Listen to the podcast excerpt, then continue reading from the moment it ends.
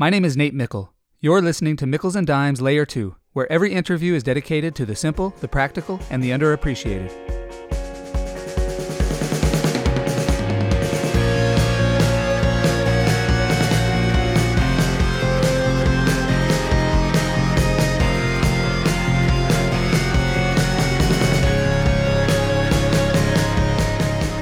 Ted Robinson is an Emmy Award winning broadcasting pro. To begin to appreciate Ted's career, it's worth mentioning some of the sports and teams he's covered. In football, Ted has worked as the play by play announcer for the San Francisco 49ers for 10 years, Stanford football for 13 years, Notre Dame football for two years, and he currently calls college football games for the Pac 12 network. In baseball, Ted spent nine years calling games for the San Francisco Giants, six years for the Minnesota Twins, four years for the New York Mets, and three years for the Oakland A's.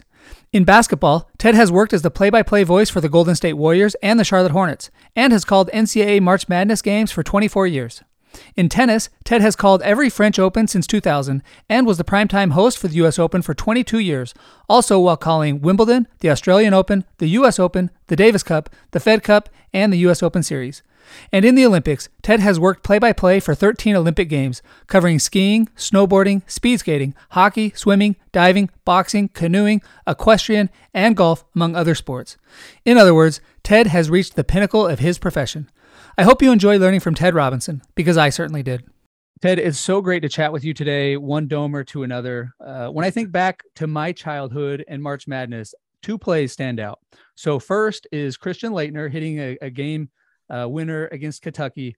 And number two is the 13 seed Valparaiso beating Ole Miss on a butter, buzzer beater. And Ted, you of course called that game on CBS, that buzzer beater by uh, Bryce Drew. So it's great to be able to talk with you more than two decades later.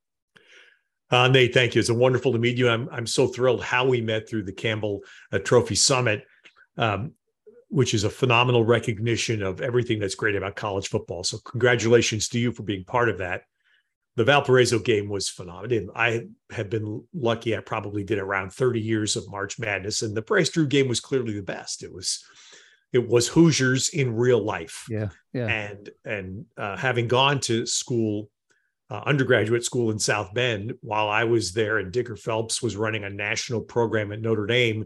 There was a pretty good little coach at a small NAIA school in South Bend called Bethel College, and it was Homer Drew and even then in college, we knew about Homer Drew, and he supposedly was this very, very good coach at this small little school. And later on, of course, he becomes the Valparaiso coach, and his son, who has offers from all the big schools, says, "No, I'm going to go play for Dad," yeah. and ends up said having a true real life Hoosiers moment. Yeah. Oh, what a cool story and and additional background I wasn't aware of. Uh, well, there's one more reason I've been looking forward to this call, and that's because when I was in graduate school, I was considering two careers uh, one in education and two in broadcasting. I ended up in education, but it's fun for me to follow your career as an example of what a top notch career in broadcasting look looks like. And as you think back on your 40 plus year career, uh, 40 plus years in broadcasting, could you share two to three simple, practical, underappreciated lessons you've learned that you would most like to pass along to your children? Sure. Well, Nate, I'll tell you the, the first lesson and the most prominent one. I think it's uh, it's applicable across all generations, but in this era of electronic communication and screens and devices, I think it's more vital, probably than ever in my lifetime. And that is make personal connections. Make personal connections. Um, I was uh, wanted to be you. I wanted to be a player. And in high school, I got uh, suffered a pretty gruesome injury that subsequently healed fine, but it forced me in a good way to go to Plan B faster. And Plan B was to be an announcer. Um, I was I went to college for this. I was in the minor leagues, paying my dues. Uh, my minor league career took a tough turn because the team I was working for folded, so I was out of work. And my father beautifully said something to me that was the, the best advice I ever had. He said, Why don't you call Charlie Finley? Charlie Finley. So young people would know Charlie Finley in the 70s was probably the most well known professional sports team owner in America. And he owned three professional league teams, but the most prominent one was the Oakland A's baseball team.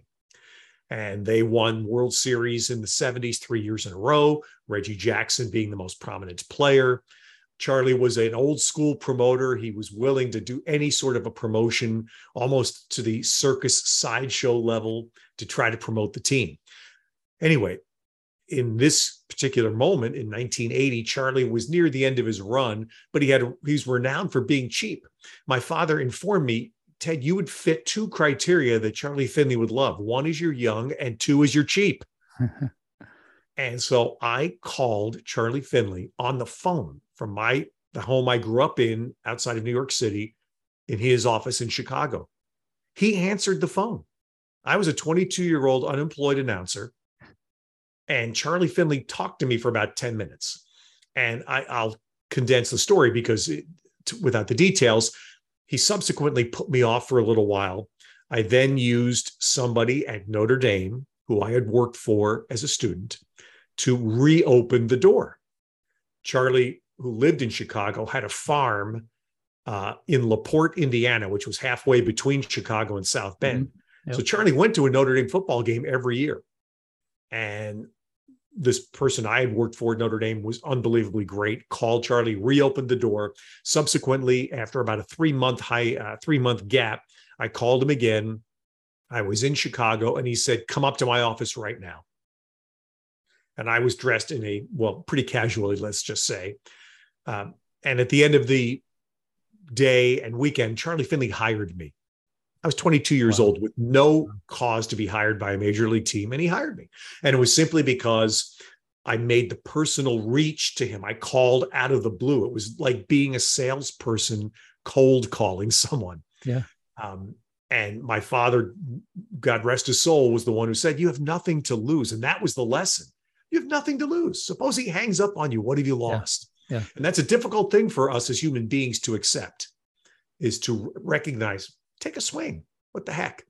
And that was the biggest professional break I ever had. So to this day, I tell people um, I've been in situations as well in my time where I've been having to siphon through uh, applicants for a job. Mm-hmm. So it used to be in the 80s and 90s in, in our broadcast world, you would get yellow padded envelopes sent to you with a tape, a physical tape inside, a cover letter, and a resume all printed out. Well, you'd have 150 of them stacked up in your office. You couldn't go through 150 of them. How does the applicant get their envelope pulled out of there and open? How does the applicant get their envelope noticed? That's the challenge. Today, it's the email inbox. It's the same yeah. concept, yeah. right? It's just all done electronically. So someone has this incredible cr- crush in their inbox. How does yours get open? Because they know you. That's the answer. That's the simplest answer to me because you've made a personal connection with them.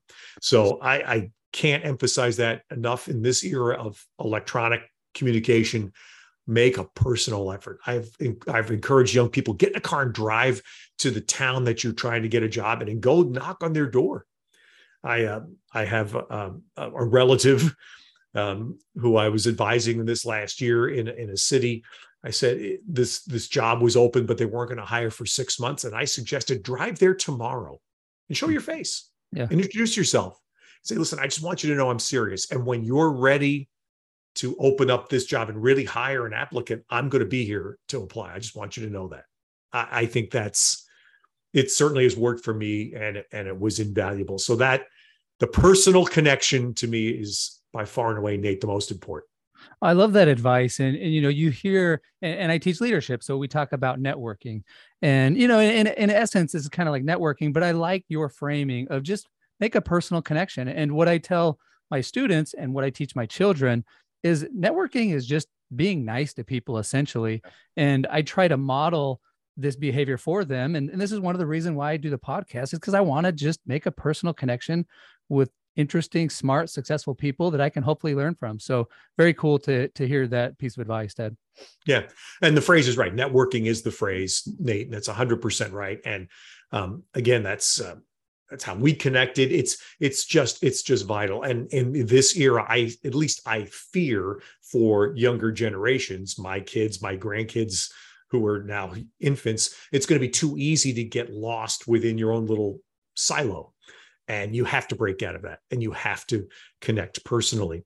Um, I, think another lesson that i've learned and i've learned this one a little bit the hard way is to understand especially when you're in a front facing position you're speaking publicly you did that for a while as a broadcaster i know.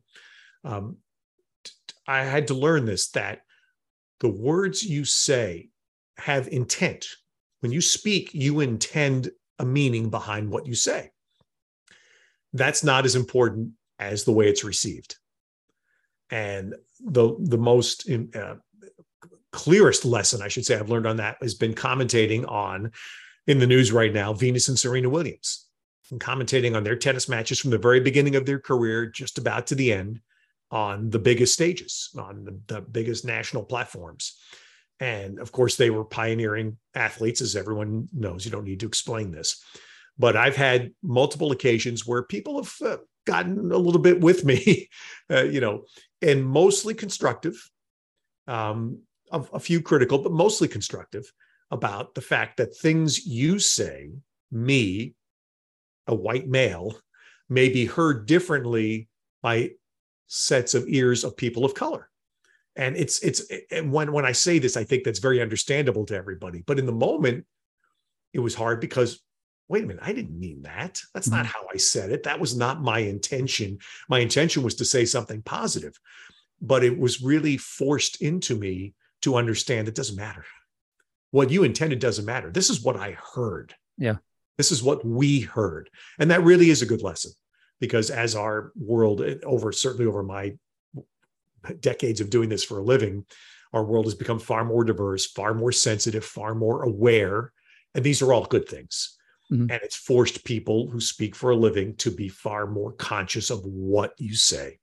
Um, and and I know it's it's absolutely changed the way I do my job, but I think it's a it's it's really a positive. But I continually remind young people how what you meant is, and I understand it's not it, it, what you meant is sincere. Like what I was mm-hmm. saying these things about Venus and Serena Williams, I was sincere, but it, it's secondary to how it's received. And uh, so I think that is an extremely valuable lesson going forward, especially after what's happened in our society the last two to three years.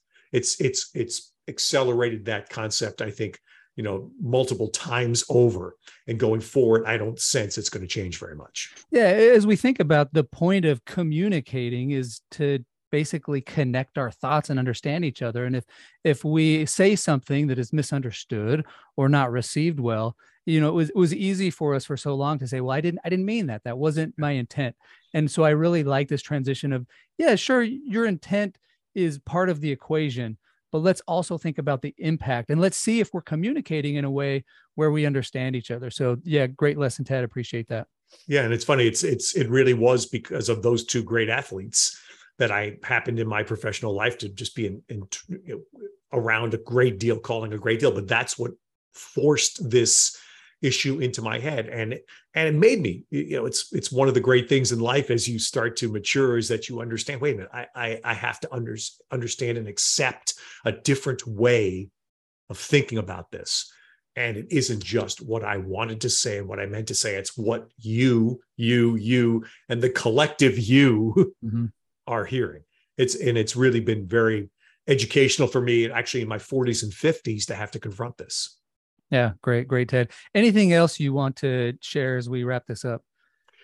You know, the one other, this is more of a uh, probably Nate more of a life lesson, but it does apply a little bit, I think, to the first uh, principle I talked. But I, I, I've talked about this a lot with my own kids growing up, and with many young announcers. I still occasionally get, uh, you know, young kids coming out of college, coming out of Notre Dame in particular, who reach out, help, and you know the the technical path I followed no longer exists exists because the world has changed so dramatically with technology. You can't do the things I did, but there are certain principles. And I preach this one a lot, which is be fearless, not reckless. There's a difference between those two, in my view. And for example, calling Charlie Finley to me was being fearless yeah. because I had to conquer the fear of no and the fear of rejection, which is very human. But it was fearless. It certainly wasn't reckless. It wasn't doing anything that was going to harm anybody. There was no harm to myself, no harm to Charlie Finley. and and I would take this forward as an announcer. Uh, when I was hired to do the Olympics for the first time, I was 40 years old, and I thought I would do a one and done Olympics. And when I was already in uh, Nagano, Japan, I was told with 12 hours notice, I was being asked, would you please go up to a mountain and call giant slalom snowboarding on prime time national television?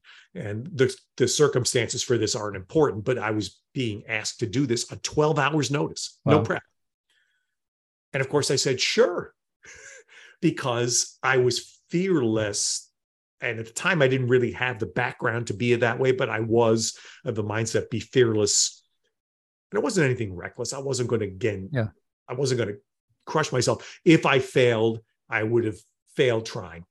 Yeah. Uh, and I, I subsequently that led to probably 10 more examples in my Olympic career of 13 Olympics. I've had this happen 10 more times where I've had this these biathlons and synchronized swimmings and uh, ski jumpings and crazy sports that not crazy but just off the track sports that I would know nothing about I've been thrown at me and now they get thrown to me because management understands I'm fearless yeah. and then I'll be able to deal with it and to lose that fear internally is a powerful thing right when you feel and I'm sure Nate when you played football you had to walk that line right with your own safety with your own body between being fearless required as a football player, but you can't be reckless because now you put your you endanger yourself. So this is a different version. That was a physical thing you had to deal with. This is more in the mind, but yeah. I think it's extremely important. Oh, I absolutely love that phrase, and I don't think I've heard it coupled like that.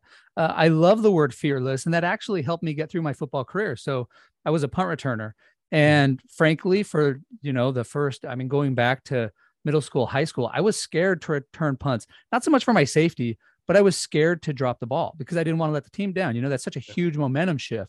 And I was playing for Bronco Mendenhall at BYU, and he would preach this fearless mindset. And I started to adopt that. Now, he didn't add on the reckless, which I love. Uh, you know, don't be reckless. But fearless was the kind of the mindset I adopted as a punt returner. And I got to the point where I was able to become fearless. And like, yeah. I, you know, I, I'm going to go in here. And, and it was so motivating to me and energizing to go in excited and fearless rather than nervous. But I love this addition of not reckless because even as a punt returner, you, you know, there are times that you should fair catch. You can't be yes. reckless. And of course, in life, we need to take risks, uh, smart risk, fearless risk. I love this, but not be reckless. Uh, Ted, I, I, could talk to you for hours. I really appreciate you uh, coming on it's so great to follow your career. I am just going to enjoy uh, watching, you know, college football and tennis and golf and the Olympics even more so now that uh, we've had this conversation. Uh, again, I just it's it's so great to be able to talk to somebody who's reached the pinnacle of success in their field. So thank you so much for coming on. Well, Nate, it's a pleasure. I'll look forward to uh, the Campbell Trophy Summit again, and I hope we have a chance to meet in person. Thanks for listening to this episode. It's hard to think of someone who has had more success in their chosen career than Ted Robinson, and I love that Ted gave us insight into how he's achieved that success. First, make personal connections. Ted literally picked up the phone and called one of the most powerful sports owners in the world. That decision to make a personal connection led to the biggest professional break of Ted's career. Second, intent is different than impact. To communicate effectively, it isn't enough to care only about the intent of our words. We must also care about the impact of our words on others. And finally, be fearless, not reckless. Ted jumped at the chance to broadcast an Olympic event with just 12 hours' notice.